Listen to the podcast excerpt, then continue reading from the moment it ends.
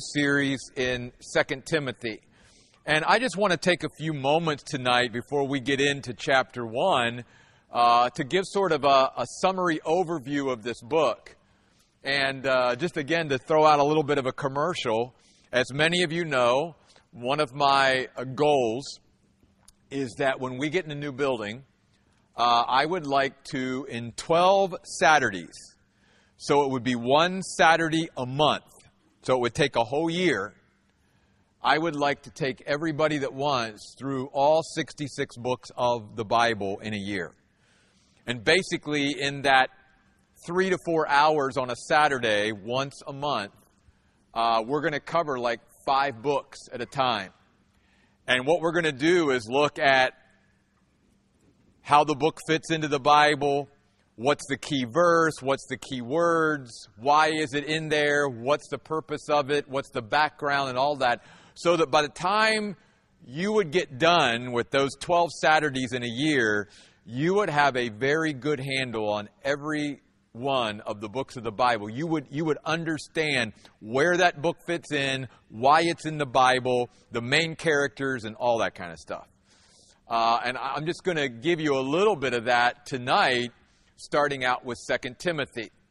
Uh, one of the reasons why 2 Timothy is significant is because it was the very last letter that Paul ever wrote before he died. Uh, Paul knew that his time was coming to a close. Now remember, Paul was in prison in Rome when he wrote this letter. We know that from chapter 1, verse 8, and other verses in the letter but he says there in chapter 1, verse 8, Do not be ashamed of the testimony about our Lord or of me, a prisoner for his sake. We know from history that Paul was a prisoner while Nero was the emperor in Rome. And remember that it was through Nero that he began to really heighten the persecution of Christians. He blamed them for the, for the fire and all of that. And so Christians were really under the gun uh, from about 64 to 68 uh, AD. And Paul was in prison in Rome during that time. And I think that the Holy Spirit gave Paul uh, insight into the fact that he didn't have a lot of time left. In fact, then if you go over to chapter 4, verse 6, you will see where he says, I am already being poured out as an offering, and the time for me to depart is at hand. I believe Paul thought that it wasn't much longer, and he knew this would be the last letter he ever wrote. Now, think about the significance of that. Paul wrote most of the letters in the New Testament. And now, for Paul to be at a place in his life where this is the very last letter he would ever write before he went to be with Jesus, uh, that, that makes it significant right there. That's why in chapter 4, verse 21, Paul tells Timothy, make every effort to come before winter. Because once winter comes, travel becomes very much more difficult, especially in those days and in that part of the world. And if Timothy could not see his way clear to get there before winter, it would probably be too late. He would probably never see Paul face to face again. So this letter is, is significant in that it's Paul's last letter and it is filled, it is absolutely filled with emotion. Because the one that he's writing to, Timothy, he knows that this will probably be the last time he ever hears from his spiritual mentor, a person who has meant so much to him, and the reason he is where he's at in his faith has to do much with because of Paul's investment in his life. And I'm sure this affected Paul, knowing that he's getting ready to step out into eternity. And these are the last things that he wants to say to his dear friend and son in the faith, Timothy. So there's a lot, a lot of emotion here in this book. You, you can just sense it as you read through this book. Now, the main uh, sort of uh, point of the whole book, as I've been saying, is really perseverance and endurance. As we talked about in 1 Timothy, Timothy just always struggled in ministry. He, he, he, would, he would run up to all these difficulties and things and pressures and everything, and he'd just feel like quitting. He would get discouraged. And he needed people like Paul to sort of breathe into his life and speak into his life and encourage him and support him constantly because this young man just, he just always felt such, you know, a weight that he just wanted to give up and just, and just quit. So Paul's basically saying to him in this letter, you, you can't do that, Timothy. There's, there's too much at stake. I'm not telling you it's going to be easy because, like you know with me, I'm in prison. It, it, I'm not telling you things are going to go well for you, but what I'm telling you is it's worth it. And there are reasons to hang in there. And tonight we're going to see from chapter 1 that basically Paul takes Timothy back and reminds him of the blessings in his life.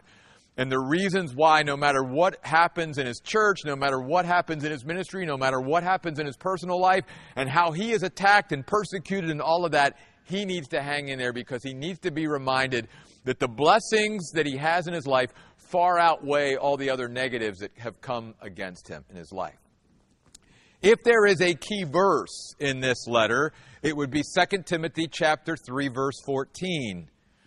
And that verse says this, "You however must continue in the things you have learned and are confident about. The word continue there, obviously a key word. You must remain. You must stay at it. You must abide. You must persevere. You must endure. You cannot quit. You cannot give up. Timothy, hang in there. And I would say that's a great message for all of us.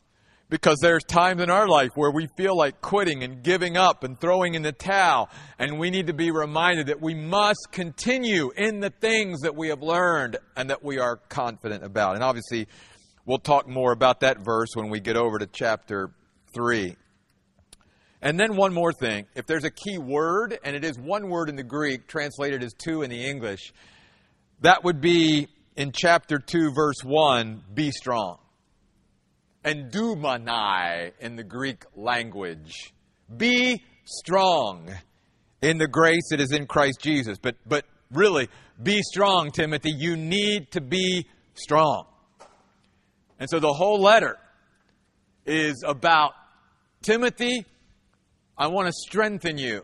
I want to come alongside of you, put my arm around you, even though we're at a distance here. I'm in prison. I'm about ready to go be with Jesus, but I'm going to send this letter under the inspiration of the Holy Spirit. And I am hoping that these words under the inspiration of the Holy Spirit will strengthen you, will revive you, will encourage you, will give you what you need to keep on going. And again, I think it's a great and timely letter for all of us because we are living in challenging days. And uh, as Christians, you know, we could easily look around at the state of the affairs in the world and in our own country and, and even times the circumstances of our own life and we could get discouraged and be in despair and, and feel like giving up and quitting. But now's not the time for that. Now's the time for just the opposite. Now's the time to rise up and truly be a witness for Jesus Christ and the reality of God like never before. And so that's what this whole book is about.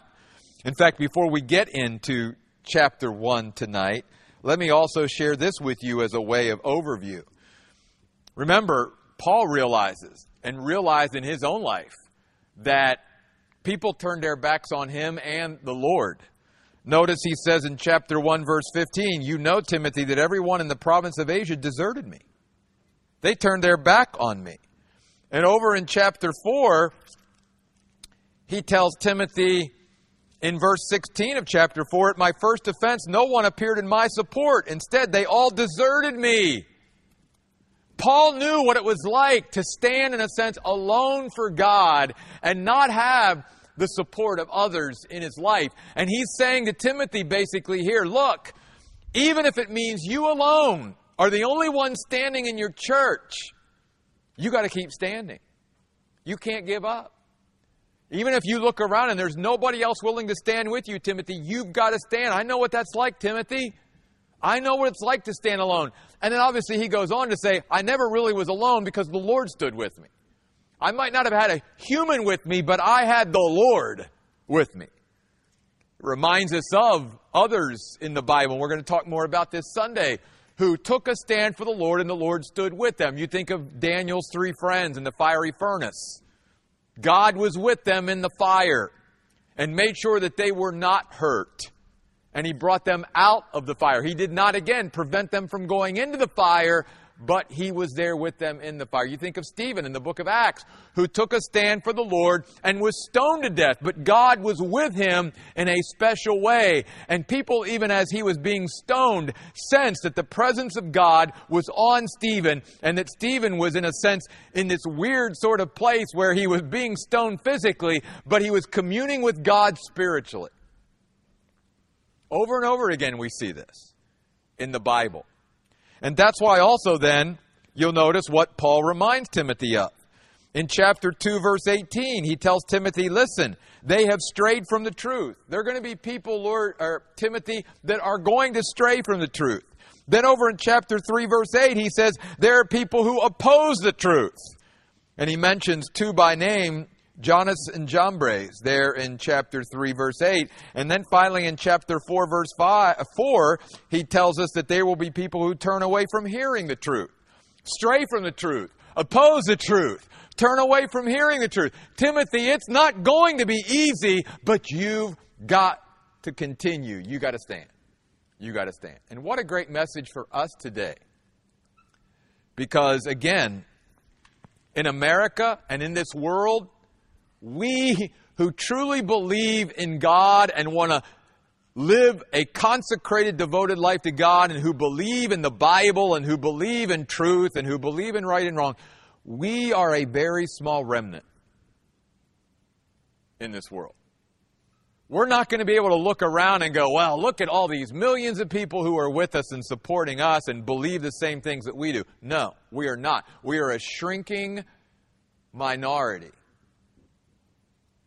And many of our brothers and sisters in Christ in other places around the world literally are facing suffering and persecution and even death, martyrdom for their faith.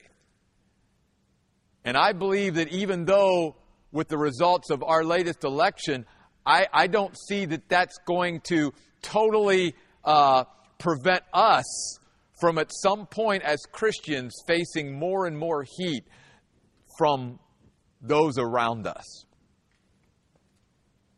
Because it's the world in which we live. And so, what a, what a relevant and timely letter for us to sink our teeth into over the next couple of months. So, with that said, let's go to chapter 1 now, and let's begin to look at this great letter from the Apostle Paul, the last words Paul ever wrote under the inspiration of the Holy Spirit. I want to just read the first eight verses because that's all I'm planning on covering tonight in our study. And I'd like to read them so you get the flow of what Paul is saying here as he introduces this letter to Timothy. From Paul, an apostle of Christ Jesus, by the will of God, to further the promise of life in Christ Jesus. To Timothy, my dear child, grace, mercy, and peace from God the Father and Christ Jesus our Lord. I am thankful to God, whom I served with a clear conscience, as my ancestors did, when I remember you in my prayers, as I do constantly night and day. As I remember your tears, I long to see you, so that I may be filled with joy. I recall your sincere faith that was alive first in your grandmother Lois and in your mother Eunice, and I am sure is in you. Because of this, I remind you to rekindle God's gift that you possess through the laying on of my hands. For God did not give us a spirit of fear, but of power and love and self control. So do not be ashamed of the testimony about our Lord or of me, a prisoner for his sake, but by God's power accept your share of suffering for the gospel. That last phrase in verse 8 is where I want to start tonight. Paul tells Timothy, everything up to this point, he's saying to Timothy, Timothy, I know it's hard, but you've got to be willing to accept your share of suffering for the gospel. In fact, this is not the only time Paul says this, and it's the only two times that this Greek phrase is used in the entire New Testament, and both of them are found here in 2 Timothy. He says the very same thing in 2 Timothy chapter 2 verse 3. Notice what he says. Take your share of suffering. He's saying to Timothy, Timothy, you realize that if you and I live for Christ in the world in which we live, because this world will always be hostile to Christ and to his cause and to the people of God. Jesus said that. Jesus said, Why are you astonished that the world hates you? Jesus said to his followers, The world hated me before it hated you. And the disciple's not above his teacher. If they treated me this way, then you can expect that they're going to treat you that way too. Now, again, in America, up to this point, you and I as Christians haven't had to go through too much intense suffering for the gospel. Maybe in our family relationships, maybe we've, you know, lost some friendships and things like that. But to really say we are suffering like many of the, uh, our brothers and sisters in, in places like the Middle East and, and China and Russia and all that, we've never had to do that yet. But God always calls his people to be willing to accept their share. In other words, to recognize that in the 2,000 year history of the church, since God started the church. So many brothers and sisters before us have been willing to take their share and been willing to suffer for the cause of Christ and for the gospel. And all Paul is saying to all of us, including Timothy, is be willing to do your part. Be willing to pay your price, just like so many other brothers and sisters have done before us. Accept your share. Don't, not that you have to do it all, but, but all of us should be willing to do our part. It reminds us of what we talked about in the book of Ephesians, where Paul says to all Christians in local churches, be willing to be part of the body of Christ and do your part. That's all. Don't have to do more than your part, but do your part. That's what Paul's saying here. Accept your share of suffering for the gospel. And obviously, think about how powerful that is. Coming from a man that Timothy knows this man is in prison in Rome because of the gospel. In fact, notice Paul says this in chapter 2, verse 9 of 2 Timothy. He says, For which I suffer hardship to the point of imprisonment as a criminal. I'm treated as a criminal. But God's message is not in prison. So Paul again made reference to his imprisonment there. And you can understand then again how powerful this was to young Timothy to go, man, my mentor, my spiritual mentor, he was willing to go to jail. He was willing to sacrifice. He was willing to do his share, his part. He was willing to pay a price. That had to speak very heavily to Timothy's heart to go, you know what? If Paul's willing to do that, I need to be willing to do that too. He's not asking me to do anything that he wasn't willing to do first. Just as Jesus is not asking of us to do anything that our Lord and Savior was not willing to do for us first. He simply says, accept your share of suffering for the gospel. So, in these first eight verses of chapter 1, what I saw was that Paul was reminding Timothy to count your blessings. That so often, part of why we get discouraged and we, we feel like quitting or giving up is whatever we are facing and dealing with becomes bigger than the blessings that we already have in our life. And we get our focus off of the blessings that we have and we get them on these other things, and, and that then becomes the discouragement that sort of can settle into our life and bring us to a place where we feel like quitting and giving up and not continuing.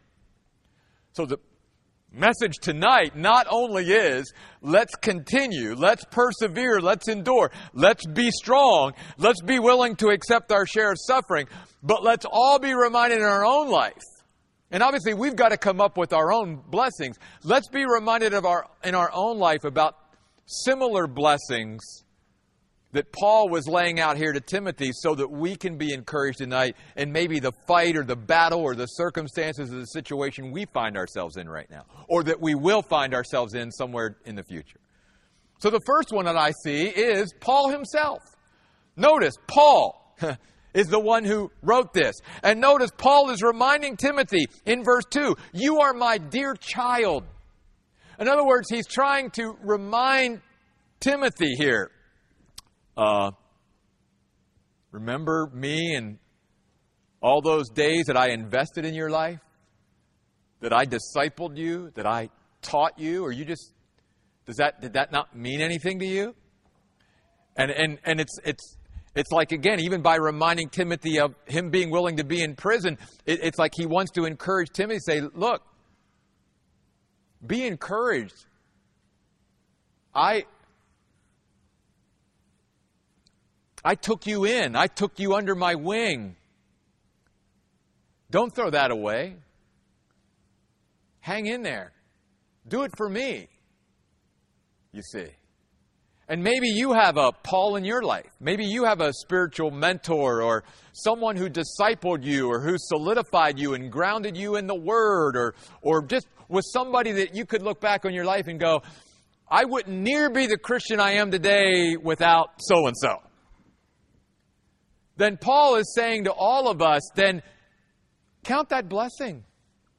Think about what they did in our lives to get us to this point. And instead of us focusing on the things coming against us, let's remember blessings like the Pauls in our life that we've had over the years,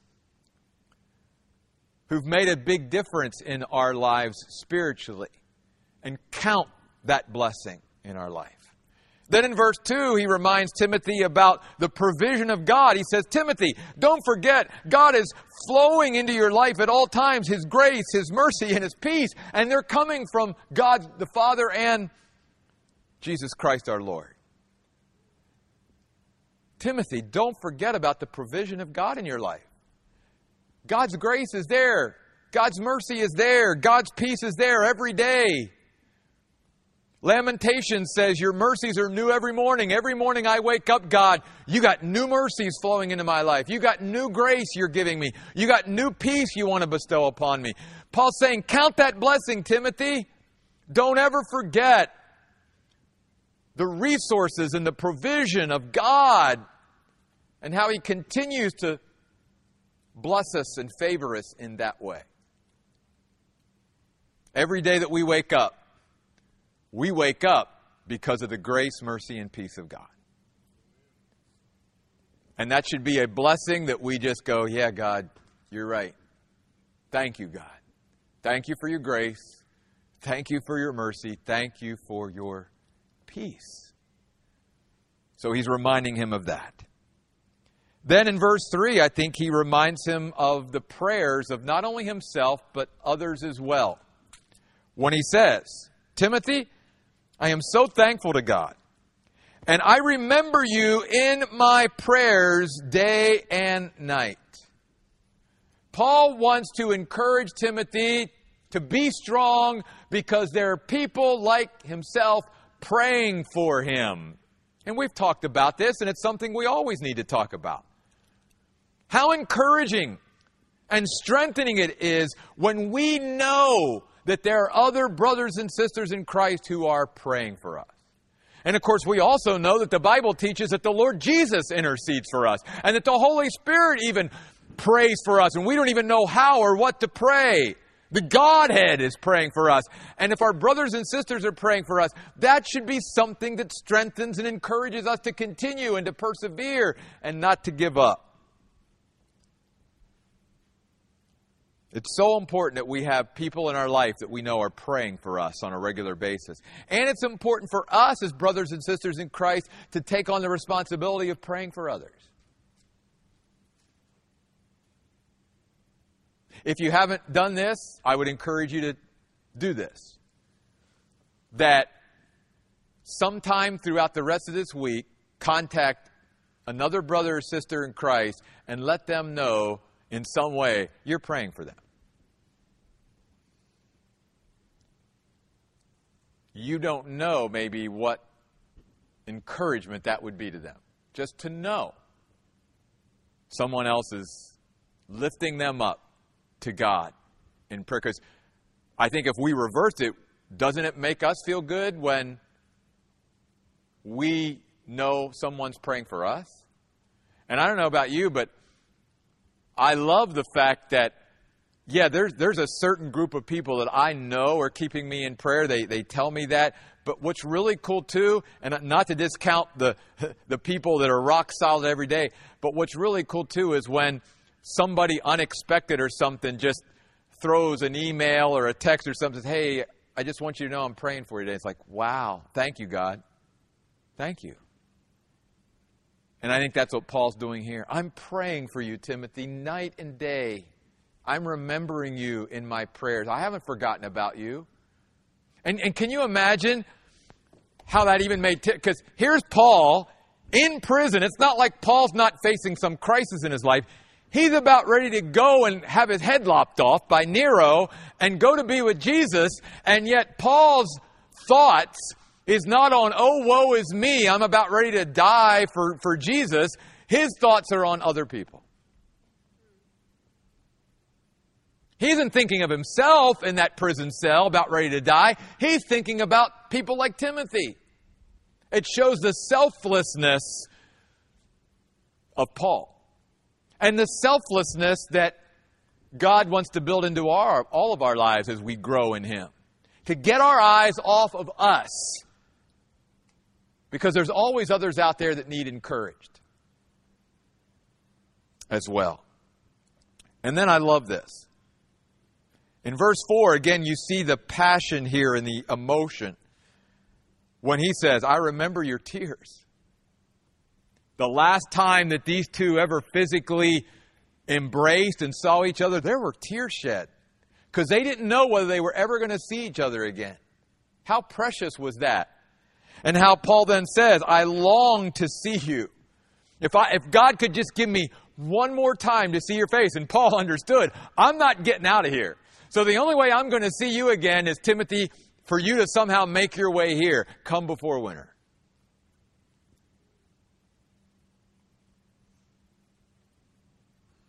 And then he flows into this next blessing, and that is he reminds Timothy about his precious grandmother and mother who basically raised him in the nurture and admonition of the Lord.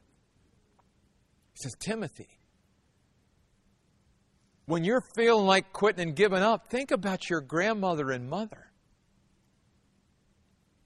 Think about the days that they raised you and opened up those Old Testament scriptures and taught you the Word of God and taught you about God. Timothy, don't ever forget about them. Now, a couple things. One,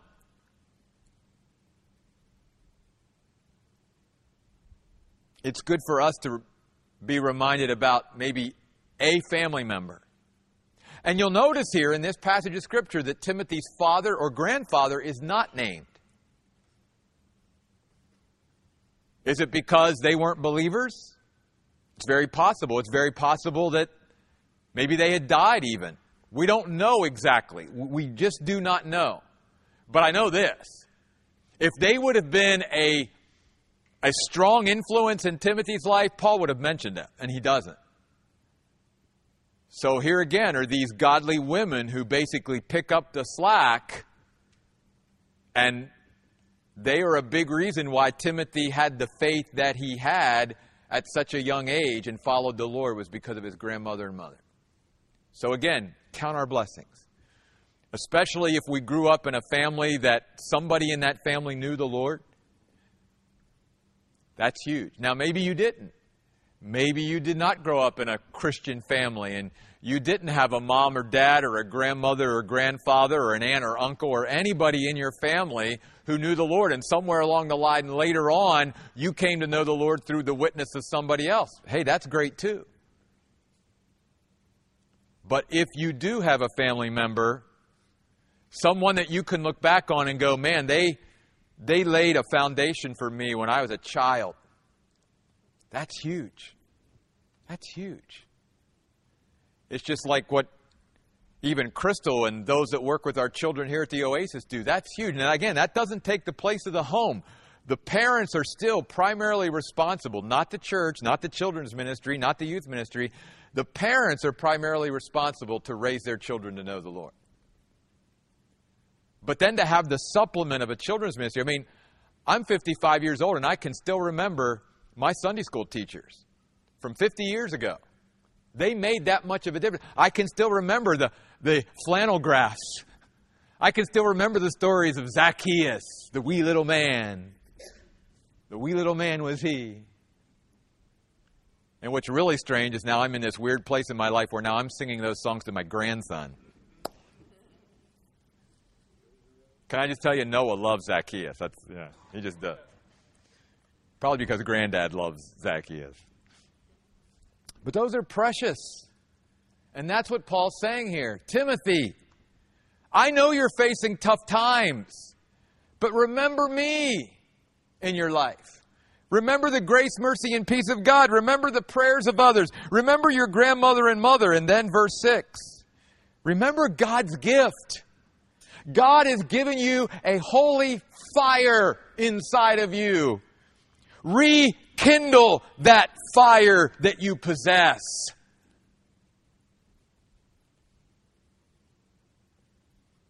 Let me say this. I believe all of us have that fire that God places within us as His children. But the important thing here, the important word here in verse 6 is really rekindle because you can't rekindle something that doesn't exist in the first place, right? Can't. The only way to rekindle it is it had to be there in some form in the first place. So, in other words, a person who never had that fire to begin with, they can't rekindle it. It's just like you can't revive something that's never been there. That's why revival when we talk about revival, revival's for the church, revival's for the people of God, because you can't revive something if there wasn't anything there to revive in the first place. You can't rekindle something that wasn't there in the first place. It's like sometimes over the years, even as a pastor in dealing with, with couples and marriage counseling and stuff, sometimes I run into a situation where it's like I realize that I'm trying to to rekindle something in one of the spouses that was never there to begin with. They never did love that person. They got married for other reasons other than love. And so trying to rekindle love that was never there to begin with, you got to go another direction. Now, I say that to say this. What Paul is saying is he's saying, look, in all of us, including Timothy, you and I, our fire, if you will, that God placed within us can burn down.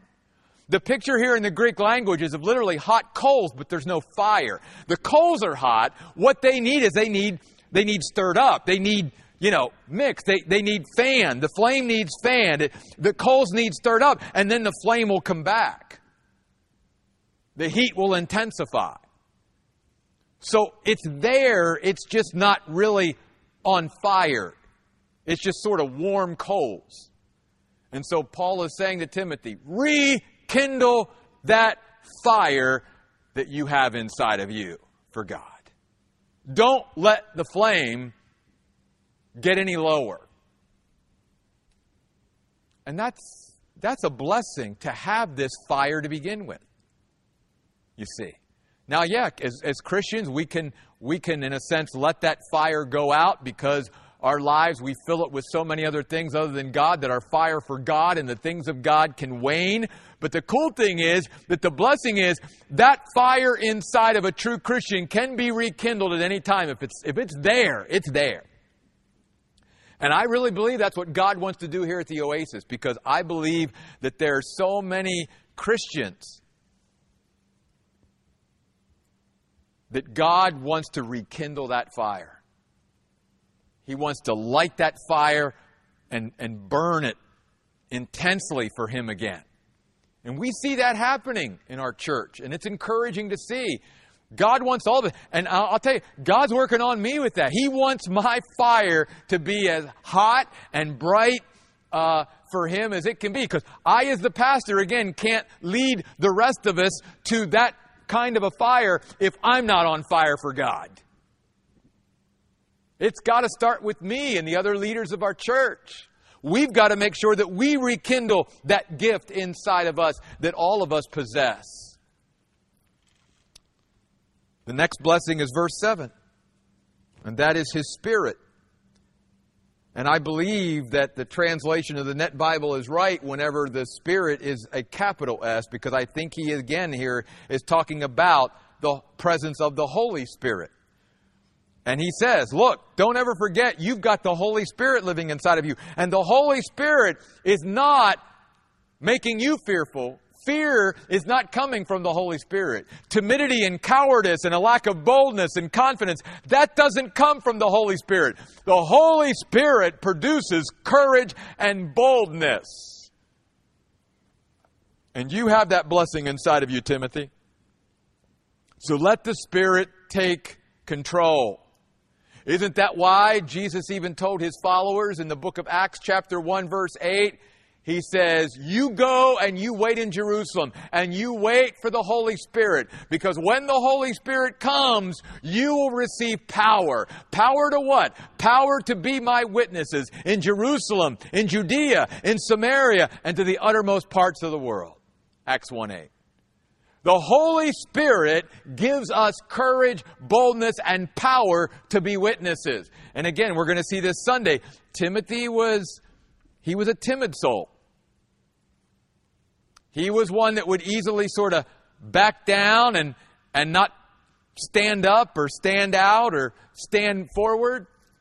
And Paul's saying, Timothy, you've been given a great blessing. You've been given the power of the Holy Spirit. He will enable you as the pastor and even as a Christian to be able to step forward and accept your share of suffering.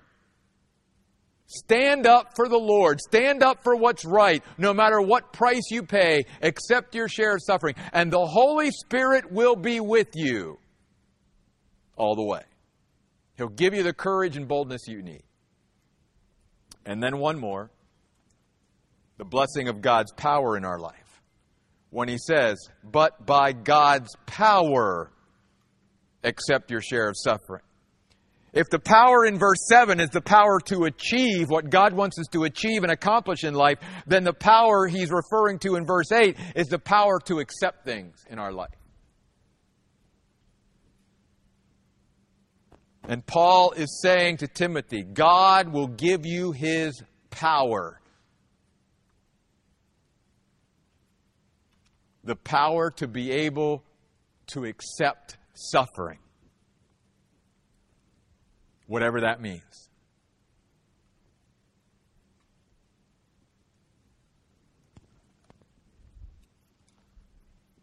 I don't know what ways you may be suffering for Christ in your life, whether it's being made fun of or insulted at work or in your neighborhood or in your family or whatever. I do think of that around the holidays because a lot of times as we get together with our extended family, especially around the holidays, we may be the only Christian in the room. That's hard. No doubt about it. That's hard. But God wants us to accept our share of suffering and not be ashamed of our Lord.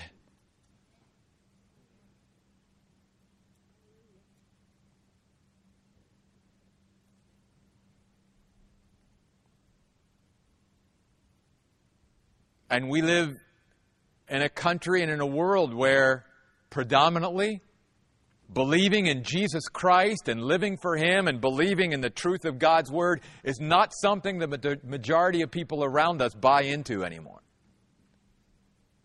So it's really going to take us to be a courageous group of people to stand up in the society in which we live and say, I believe in Jesus. And I believe in His Word. I believe in truth. I believe in righteousness. I believe in right and wrong. Now, again, we're going to get some crazy looks and some sneers and maybe a few, you know, words. We might lose a few relationships over it, all that.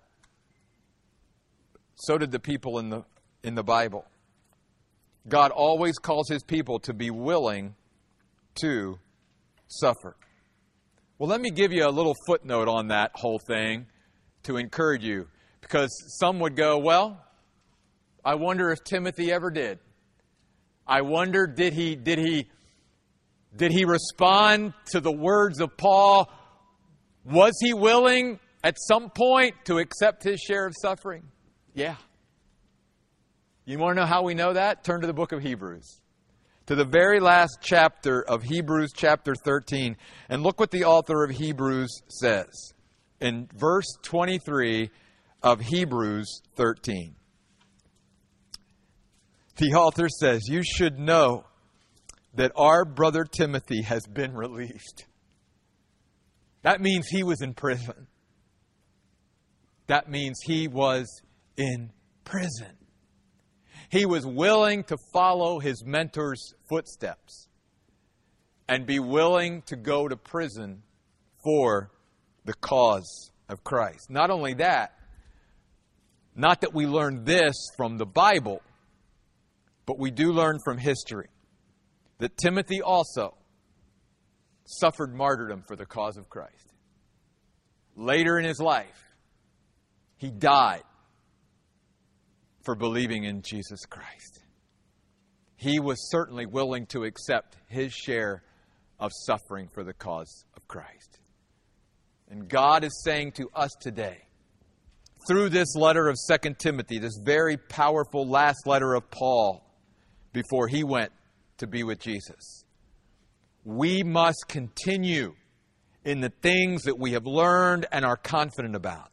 We must be strong in the grace that is in Christ Jesus. We must be willing to ex- accept and take our share of suffering for Christ and His gospel. And to do that, the first thing that we've discovered today is instead of focusing on the things that we're suffering or the things that are against us or the circumstances and situations that we are in, we've got to go back to all the blessings in our life. And we've got to focus on those things and remind ourselves of those things so that we can be emboldened, courageous, and strong for the Lord in the days in which we live. Let's pray. God, we thank you and we look forward, God, to this study. I pray, God, that more folks would avail themselves of this study because I think it's just so key, especially for where we are in our world today. Christians, we, we need to be courageous. We need to be willing to stand up in a world that, Lord, doesn't want to hear truth any longer. In a world of lawlessness. In a world that has total disregard for law anymore. We see that even with the demonstrations and college campuses and all over the place today. God, it's not about law anymore because we see that generations of young people who've been brought up without a knowledge of God and without a knowledge of right and wrong and without your truth, where, that, where they end up.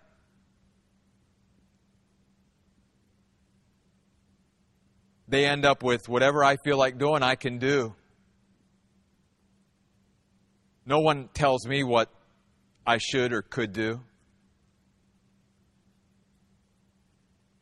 And God, that, that just takes us all the way back to the days of the judges where everyone was doing what was right in their own eyes. God, that's where we are. And so, God, I, I think you are giving us as the church and as Christians an opportunity to shine your light. Because, Lord, there's darkness. And the only way the people in darkness are going to ever be able to come out of that darkness is to see the light. And the only light, Lord, that's here is us. There is no other light. You told us we are the light of the world. Therefore, if we're not willing to shine our light, then how are those in darkness ever going to see that there is any light? And again, that takes courage on our part. We got to be willing to shine our light and not hide it in the darkness. So, God, use this study to raise up a group of people, even here through the oasis, even if it's a small group of people, God, that will burn so much for you and be so bright for you that God, we will be able to see you use us and our church to change people's lives and turn their lives around and bring them out of the darkness into your marvelous light. God, we so want to be used. May we be in the right place and position with you to be used. These things we ask in Jesus' name. Amen. Thanks, guys, for being here. We'll see you next week.